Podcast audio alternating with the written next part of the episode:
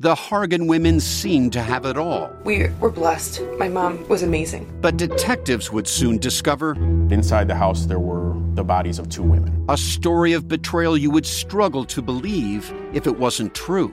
I am just praying to God, this is a sick joke. From 48 Hours, this is Blood is Thicker The Hargan Family Killings. Listen to Blood is Thicker The Hargan Family Killings wherever you get your podcasts. You have goals. Reach them fast with IU Online's accelerated degree programs. Our six and eight week courses are taught 100% online and can fit any schedule. Advance your career with a bachelor's in informatics. It only takes 10 minutes to apply. Earn an Indiana University degree that's valued around the world. Get started today at IU Online. Hi, I'm Daniel, founder of Pretty Litter. Cats and cat owners deserve better than any old fashioned litter. That's why I teamed up with scientists and veterinarians to create Pretty Litter. Its innovative crystal formula has superior odor control and weighs up to 80% less than clay litter. Pretty Litter even monitors health by changing colors to help detect early signs of potential illness. It's the world's smartest kitty litter. Go to prettylitter.com and use code SPOTIFY for 20% off your first order and a free cat toy. Terms and conditions apply. See site for details. With Capella University's FlexPath format, you can set your own deadlines, learn at your pace, and access most coursework from anywhere at any time. Imagine your future differently at capella.edu.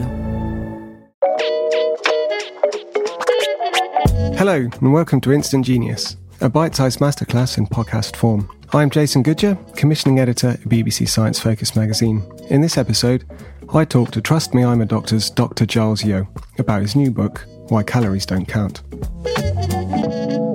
Okay, so your new book is Why Calories Don't Count, and uh, everyone's going to be, everyone listening, I'm sure they're aware and they've seen the labels on food packets and drinks cartons, etc. Even on some uh, restaurant menus now about the nutritional value and the calorific con- content of food. But I think we'd really first question we should be asking is when we're talking about a calorie, what are we talking about? Because it's not as simple as it might seem at first, is it? So uh, okay, so in terms of a calorie, a calorie is uh, is the amount of energy it takes to raise one liter of water one degree Celsius at sea level. That's a food calorie. There is a smaller calorie called a heat calorie, and and that is one thousandth of a food calorie. But the calories we hear about and we talk when I say the word calorie, one liter of water, one degree Celsius at sea level, and so that is what an actual that that's what the calorie is. And so you might think, well, uh, how, how can it not count given that it's a unit of energy? It should be exactly the the, the same, and that's true to an extent. Um, but it's they're all equal once you get them into your body as a little poof of energy, um, and and your body can actually use it but our body has to work in order to extract calories from food. So we eat food, not calories, and then our body then works to take out to, to, to extract the calories from the food. So uh, in the book, you mentioned um, something that you call a calorific availability, and that is that is key when we're talking about um, calories in terms of nutrition. So could you just run through that idea for me, please? Okay, so caloric availability is the amount of calories that we can actually uh, extract through the digestion and metabolism process.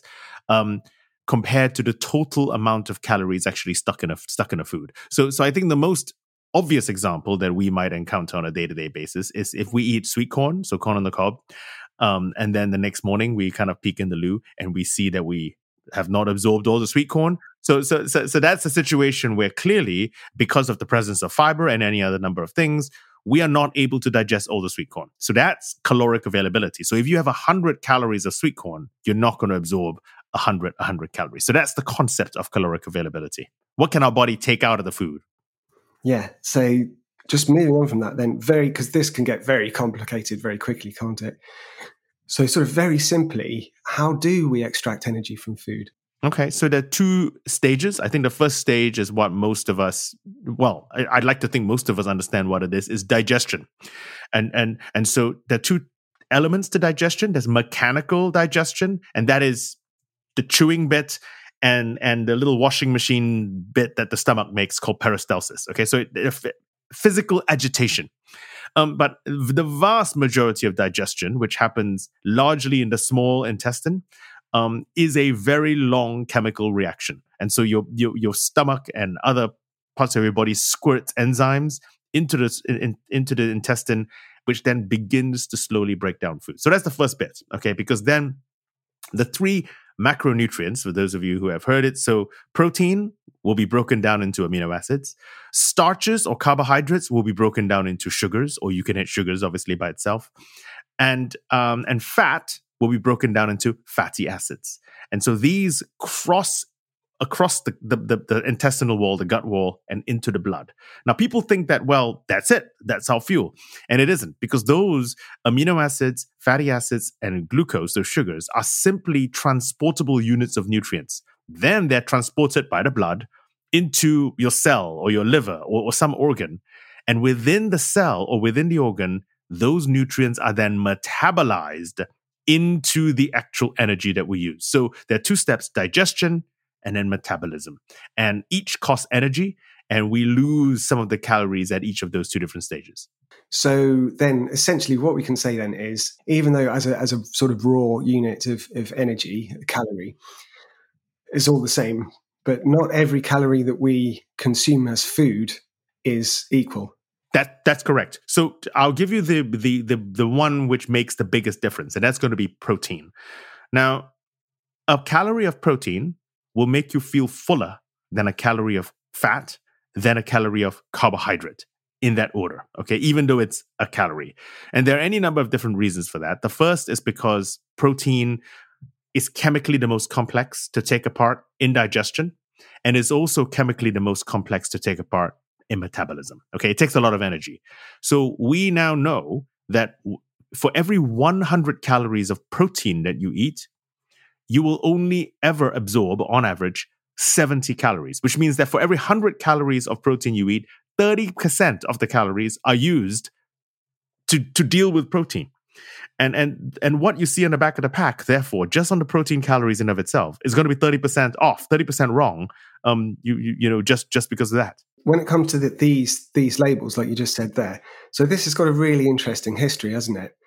um, going back to yeah, a, a, century plus ago. Century plus. Uh, uh, so the labels, so what you see on the side of the label, all the calorie counts that we see are based on numbers generated by a chap named Wilbur, Professor Wilbur Olin Atwater, who was a professor of chemistry um, from Wesleyan University in Connecticut, in the United States.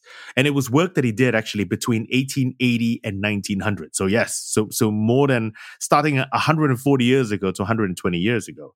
And so, what Atwater realized was he realized the sweet corn effect. Okay, so he was saying, mm, well, how much, uh, uh, you know, how much calories do humans actually absorb? So what he did was he measured the total amount of calories in food. Now, how do you do that? You do that even today using something called bomb calorimetry. And that's a situation where you burn food in a sealed container. And because, as I said, a calorie is the amount of energy it takes to raise one liter of water one degree Celsius, if you have a known volume of water surrounding this sealed container and put simply put a thermometer into the into the water bath, then the temperature rise in the water equals the total number of calories in the food. This is called bomb calorimetry. So what Atwater did was he measured the, the caloric content of thousands of different kinds of food, like over 20 years. Okay. All the foods you can think of. He then, and this is the bit, by the way, Uh, think about this before you complain about your job again. So he then fed these foods to human beings. Okay. And then burnt their poop. Okay. So in other words, what is, so what came out the other side? For 20 years, he did this. He then subtracted what they ate from what they pooped out. And that was the amount of calories they absorbed. And based on that, he came up with the so called Atwater factors, which is nine calories for every gram of fat, four calories for every gram of protein, four calories for carbs. And every single calorie count you see on the side of the packet is based on this. There is, and now when you listen to this, you go check. Uh, there is a little bit of wob- uh, wiggle, w- wobble because of the way people calculate how much protein there is in the food. But it's going to be plus or minus a few percentage points from 944. Those are the Atwater factors, which are over 120 years old and we are still using today. So then, sort of following on from that chronologically, a bit a bit after this, the, the idea of controlling your uh, weight or your diet by counting calories emerged and became popular. That's right. And this came from a um, a doctor, and she was unusual in a number of different ways. But the most unusual element of it was that she was a a medical practitioner, an actual physician, a doctor, around the time of World War One. Now, this was only ten years or so since women were allowed to be doctors uh, uh, at all. So her name was Lulu Hunt Peters. She was a, shall we say, larger lady um, who was concerned about her weight, but she was scientifically trained, and she came across the work of Atwater. And so she thought, well, okay, and and and she understood physics, and she says, well, how do I get myself to eat less? Rather than imagining what I'm going to eat less, she d- began to try and devise how much less she needed to eat. And so she she she was a syndicated columnist, so she was a medic and a syndicated syndicated columnist in which she was just talking about this, and she eventually wrapped the whole thing up into a book where, in effect, she gave actionable information. She says, well, here is 100 calories worth of sausage, worth of bacon, worth of bread, whatever. And so people, this was the book was targeted towards, I have to say, white middle class women at the time around World War One. Um, and and this is how much you would need to eat if you are larger than you were and needed to be. And so you could count the calories then to lose the weight. And she was the first calorie counter um, fascinating woman. The book was Lulu Hunt Peters, fantastic read, still available on all the on, on various online bookshops. Um, very funny, and but she in effect raised the idea of when you talk about calories, you talk about food. She started the weaponization of the calorie. So you, you said there that she was a, a perhaps a slightly larger lady, and um, she actually followed her own advice. She did successfully. She did. So she was. I mean, when I mean a larger lady, I think she was something close to 210 pounds or something like that. Okay, so a large lady, right? Because I'm 175 pounds, for, for, for, for example. And she managed to drop more than 50 pounds. She dropped herself to about 160 pounds, 100 and something. So I don't think she ever became I'm, I'm skinny, but that's you know we're all different sizes. Uh, but yeah, she she followed her calorie counting regime, and this is what she wrote about, right, in in in her book. And yeah, she ended up losing 50, 50 pounds in weight. So how well how popular did, was was her book when it was printed? It was a bestseller for nearly five years in a row. So so it was a weird time in the world. It was just coming to the end of World War One. And what happened was, as she um, she wrote the book, she kind of pushed pushed it out. She then traveled to the Balkans um, to work for the Red Cross, okay, in, in, in, military, looking after looking after patients. And she was there for five years during the recovery post World War One. And when she came back, um, she had found that her book was on, you know, certainly very very close, if not at the top of the New York Times bestseller for five years for a very very long time, and so millions of copies, millions of copies at a time when the diet industry was. She was probably the beginning, I would argue, of the diet industry. So um, you mentioned that she had a list of a hundred foods, say, with the proportion to 100 calories portion of a tomato is this and that.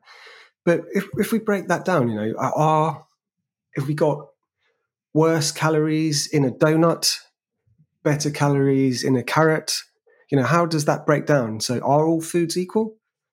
They're not.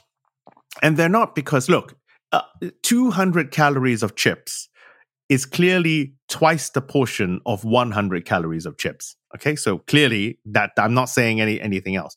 But so is 200 grams of chips weighing more than twice more than 100 grams of chips. Now, we would never in our life, I would like to think, say that, well, I've had 100 grams of chips and I'm going to compare it to 100 grams of carrots right? Because they come in different densities, they're different things. What what can you actually do with it?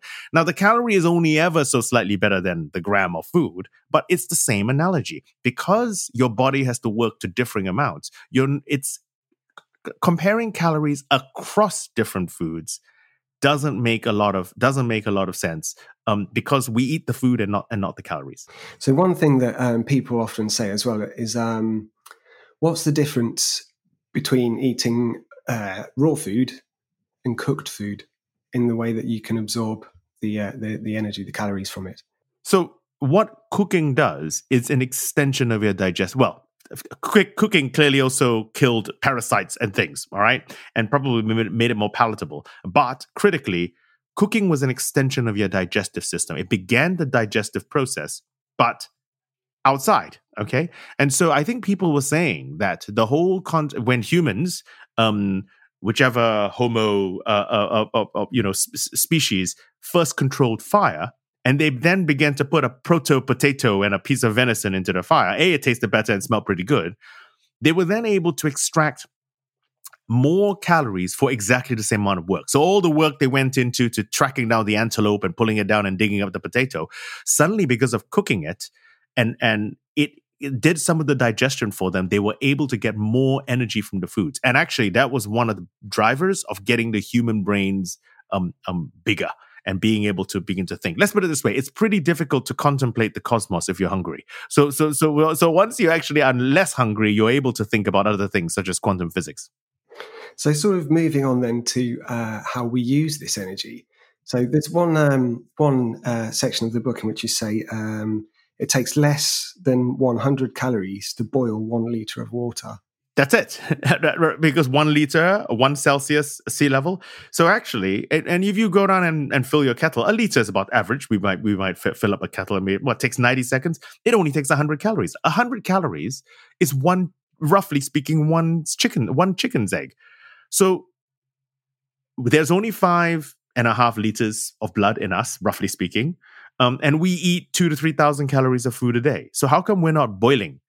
And, and, and the reason is because that we, now, if we took the food, all the food we ate and stuck it into a bomb calorimeter, okay, desiccated it, pressurized it, and burnt it, it would boil right 20 liters of water or, what, or, or, whatever but because our body takes the food into individual nutrients and then breaks them down into little little units of energy it used to make ATP actually these little these little units of energy the ATP becomes ADP poof energy then it, be, it recycles so so it uses it in little uh, transportable little compartments of energy it parcels the energy out which is why we don't end up going up like a roman candle so obviously um, we've established already pretty quickly that there's some flaws with this uh, calorie, at least with the labeling system. So, what's enabled it to persist for so long, do you think? That's a very good question because, um, just to be clear, what I talk about in this book, I didn't invent, right? It's not like I sat there and I worked it out. I looked at the literature, I looked at it, and it was all there. In fact, some guy called Livesey in 2001 tried saying this in a he, he was a part of a nutritional think tank uh, i think from norfolk of all places. I didn't realize there were think tanks in norfolk but they are. So so anyway so he no i don't want to be rude about norfolk. So so anyway so he suggested this very thing talking about net metabolizable energy. So talking about the exact process i'm talking about you have digestion then you have metabolism and what you actually end up using. And he was ignored. He was completely ignored by the very nature that we're here chatting about this, and when I tell people about this, um, people have no idea that that this occurs. Now, when you speak, let me tell you who knew. Okay, the people that know, oddly enough, are the farmers. So, in particular, the ones that raise livestock, because the original concept of the calorie in food was actually designed for farmers to try and optimize the amount of feed that we're going to give to cattle or sheep or, or, or chickens to maximize the production of meat. Because look this is this is after all their their livelihood.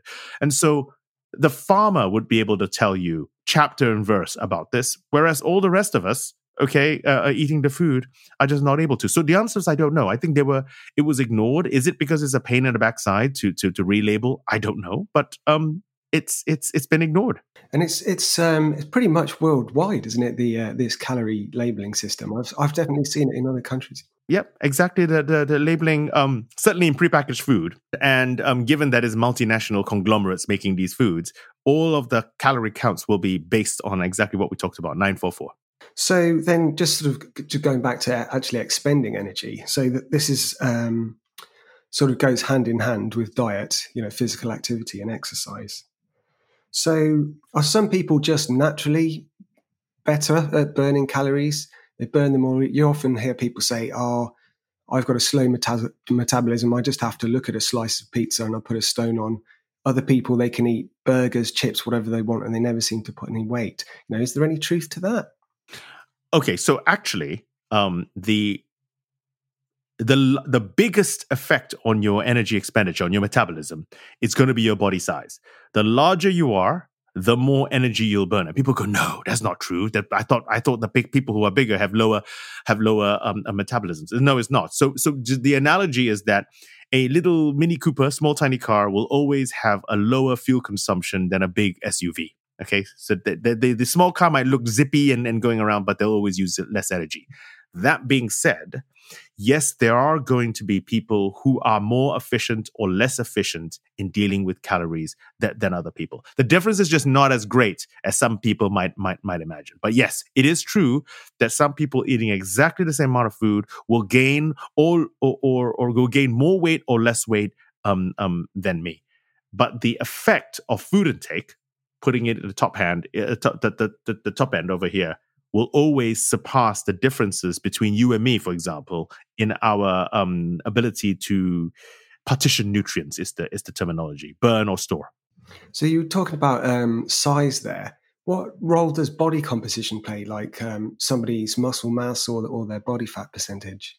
So all parts of your body, bar your things like your fingernails, okay? So all parts of your body that are alive will have meta- will need metabolism because it needs energy in order to survive. But depending on their role, they are more metabolically active than others. Now, fat is not simply cushioning which you sit on. Okay, it is an endocrine organ. It does release. It does actually release um, um, hormones and things. So it does have obviously have metabolism. But muscles, for example, and the liver. So these are very, very highly metabolically active tissues because your muscles move you and your liver is detoxifying your blood all the time. So these will use more calories. So for for a given for a person of a, exactly the same weight between uh, um, say a, a, sumo wrestler or a rugby player. Okay, this is where BMI falls down. So, so where you have a sumo wrestler or rugby player who is, I don't know, 150 kilos or, or, or whatever. Whereas they're going to be a lot of muscle. Whereas if you take 150 kilo Joe Schmo, that is far less muscle and far more fat, then uh, uh the, the big rugby player is going to have to eat a lot more, um, even ca- not counting the exercise, because they have more muscle mass. They definitely will have a higher metabolism. So, sort of following on from that, um, another another common thing that you often hear people say is, um, you know, they, they've made a New Year's resolution they're going to go, uh, let's say, running three times a week uh, in order to lose a few pounds. Um, and they start doing it, uh, but they don't lose any weight. What, what's going on there? What, where are they going wrong? So, I, I think what is known now is that exercise per se is not a particularly useful tool for weight loss. Now, this is then you might think, well, how can that be the case? Because it's physics, right? In, out. And so the Tour de France has just has just finished, probably just just at the end of last week or something. And um, these guys have to eat 5,000 calories a day for three weeks in order to complete the race, but yet they lose weight. Okay. So clearly, if you exercise enough, you will lose weight. The problem is for mere mortals and for the vast majority of human society, bar professional athletes and, and Olympians and things, we don't exercise enough to lose to to to to lose weight. Because when you exercise, two things happen. You become hungry. and so you actually you actually and actually our ability to calculate even with these Fitbity, Garminy, you know, activity trackers telling you how many calories you've burnt, you know, they're notoriously in, in, in, inaccurate. That being said, okay, first of all, even if you don't lose a single ounce of weight when you exercise, exercise is fabulous for you. You have to do as much of it as possible, even if you don't lose any weight. Uh, but but second of all, while it's not good for weight loss, it is actually particularly good for helping you maintain your weight. So in other words, once you've lost your weight because you've reduced your your your your food intake, and say you got to a, a weight that you know now I've I've lost X amount of kilos, um, being slightly more physically active helps you maintain that weight loss. How about this idea that you often hear of of, of the um, the fat burning zone? So if you're uh, on your bike or you're running on an exercise bike or something, a certain say at a certain heart rate percentage of your max, then you'll you'll be operating in different zones. Is there any truth to that? You are burning as much fat as you possibly can all of the time. So that's so so that that's the thing because let's put it this way in terms of just putting some numbers down the average human being depending on how much fat they carry will co- will contain anywhere contain carry anywhere between 50 to 150,000 calories of fat Okay, nine calories for every uh, nine gram nine calories for every gram of fat, whereas and probably around 2,500 calories in carbohydrates, glycogen, and in glucose in the blood. Protein is not a store; it's, it's, it's all functional. So we are largely, in terms of our energy store, fat, and so we will burn as much fat as we can. The problem is that once we get to a higher intensity, okay, we cannot convert fat into energy quick enough without the help of carbs. So if we're doing low intensity training, such as not even training, if we're just living, so here having this conversation with you, we are burning largely fat. But the moment we start to walk, we start to run, we start to climb a mountain, we start to do anything, then our we start to burn carbohydrates because that's very very easy to burn. But people don't know this, but actually but together if you actually put carbohydrates and fat burning together, it helps burn fat quicker.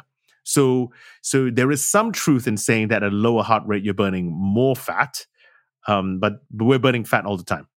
And, uh, and another like uh, personal anecdote, which I really liked because um, it's happened to me before, although not on quite as extreme a level as it did you, was when you were cycling and um, you you skipped the food stop and then just completely you know you crash. Out. Not not not crash, but but but you go oh and isn't that? I, and, and I look down and listen. I've got a bit of a wobbly belly, and I'm going. Do so does the energy. Use it. Use the energy. but that's not how. But it's it's about. I spoke to someone, an expert about this, and at the end of the day, it's the energy there, but fat because it's very densely packed together. This is why it's our long term energy stores. Our body just takes a little bit more time to extract the energy from fat. It will happen, but in the meantime, we're feeling ravenous. You, you, you know, even sadly, even though we're still got a lot of fat on us. So, just sort of by way of closing this this calorie section off, then. So, what what's the maximum benefit I can get? What's the most sensible scientific way I can approach uh, calories and calorie food labeling? It, that, that's a very good question. I don't know if I have the correct answer. Um, I feel that in this book I am bringing up a problem. So, so my goal, and we need to understand the problem bef- before we can solve the problem. My goal in writing this book was not to change the nutritional labeling system per se. Um, but what I realized as I was writing and thinking about about this is that when we look at foods that are lower in caloric availability, meaning our body has to work harder, they have a couple of different characteristics. They're always going to be higher in protein and or fiber, depending on the type of food we're actually looking at. And so if we actually look at the quality of our food that we're eating, the diet, okay, and if we are eating something that has slightly more protein and, and a lot more fiber, we're actually in shorthand talking about a pretty good proxy for healthy food right or healthier food at, at, at, at that any rate and so i think this caloric availability concept allows you to take prepackaged food you, re- you can recalculate, you know, using 70% of protein, et cetera, et cetera, um, and actually understand the quality of the food because you're looking at the protein and the fiber. And I think that's the most important thing. I, I'd like us to we worship the calorie as a society. I'd like us to think less about the calories, but more about the quality of the food that we're actually um, eating, which we do need to improve. So that like brings me nicely on to just to close that off then and just say that um, I really liked your the phrase that you had. If you focus on health, your weight will take care of itself. Yes, I mean people think that that's not true. I want to look like uh, uh, Brad Pitt. I do want to look like Brad Pitt, but that's not what I'm talking about. I'm talking about the fact that people equate health and beauty, which is not necessarily true. All right, this is this, this is the thing. Um, whereas, how much weight does Mrs. Smith need to lose in order to become metabolically more healthy? a lot less weight than she imagines. How much weight does she need to look to, to lose to look like Angelina Jolie? That's a very different uh, uh, a number. So I think we need to think more about our health rather than necessary beauty uh, uh, and and the weight in of itself. It's diff- easier said than done, but there we go. Thank you for listening to this episode of Instant Genius. That was Dr. Giles Yeo. If you'd like to know more about the science of nutrition, check out his book, Why Calories Don't Count. Or to hear him tell me more, head over to the Instant Genius Extra podcast. The summer issue of BBC Science Focus magazine is out now. Pick up a copy in store or visit sciencefocus.com.